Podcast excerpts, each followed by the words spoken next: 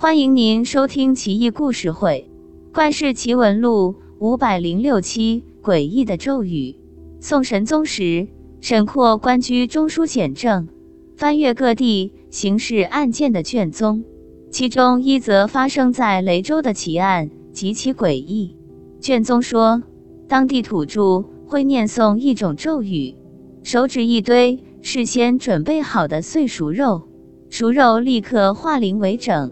重新结成一整块，再念，熟肉变成鲜肉，继续念咒语，奇迹发生了，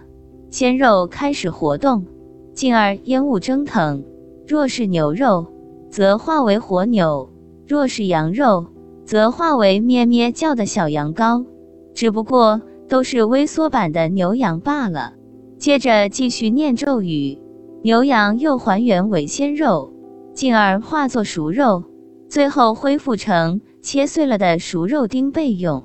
人要是吃了这种被下过咒语的熟肉，肚子起初会咕咕叫，进而腹绞痛，痛彻肝肠，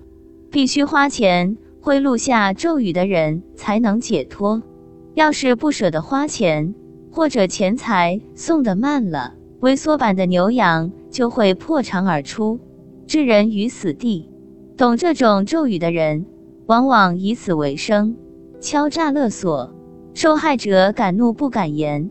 不过北宋法制健全，像包拯那样铁面无私的执法者层出不穷，多行不义必自毙，下咒的歹人终于被抓。原因很简单，因为抓他那官压根不吃肉。